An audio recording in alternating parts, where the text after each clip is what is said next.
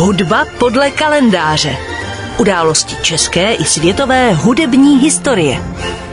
Dnešní hudba podle kalendáře připomene českou operní pěvkyni, dlouholetou solistku opery Národního divadla, nezapomenutelnou Libuši ze stejnojmené Smetanovy opery Marii Podvalovou. Zemřela 16. května 1992, tedy před rovnými 30 lety. Marie Podvalová se narodila 5. září 1909 v Čakovicích do rodiny pasíře českých granátů. S podporou matky od dětství hrála na housle a na klavír, zpívala na kostelním kůru a hostovala u ochotníků. Zpěv studovala nejprve soukromně u Augusty Fasatiové, poté na Pražské státní konzervatoři u Doubravky Brambergerové a Pavla Dědečka a zároveň operní herectví u Ferdinanda Pujmana. V roce 1935 se Podvalová stala solistkou Brněnského národního divadla a po pohostinském vystoupení v roli Milady ve Smetanově Daliborovi získala angažmá v opeře v Národním divadle v Praze. Nastoupila 1. srpna 1937 a strávila tu dlouhých 40 let až do 1. srpna 1978.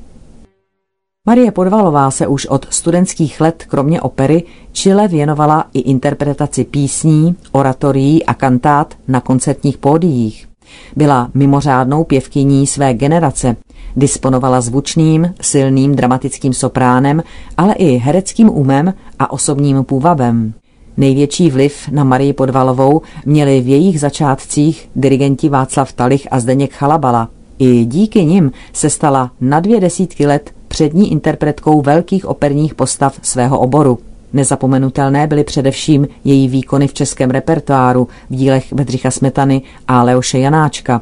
K jejím stěžejním rolím patřila už zmiňovaná Libuše, ale také Milada v Daliborovi, Aneška z opery Dvě vdovy, Cizí kněžna ve Dvořákově Rusalce i Armída, kněžna v Čertovi Akáče, kostelnička v Janáčkově její pastorkyni, Emilia Marty ve věci Makropulos. Zpívala ovšem i v operách Bohuslava Martinů, Giuseppe Verdiho či Petra Iliče Čajkovského. Marie Podvalová se objevila dvakrát i ve filmu.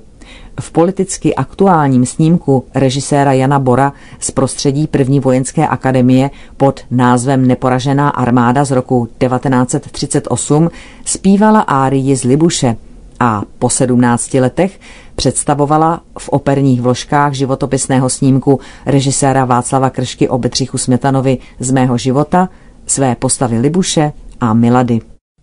Marie Podvalová spolupracovala také s Československým rozhlasem a televizí a její pěvecké umění je zaznamenáno i na gramofonových deskách, ať už operách Libuše, Dalibor, Rusalka či Šárka.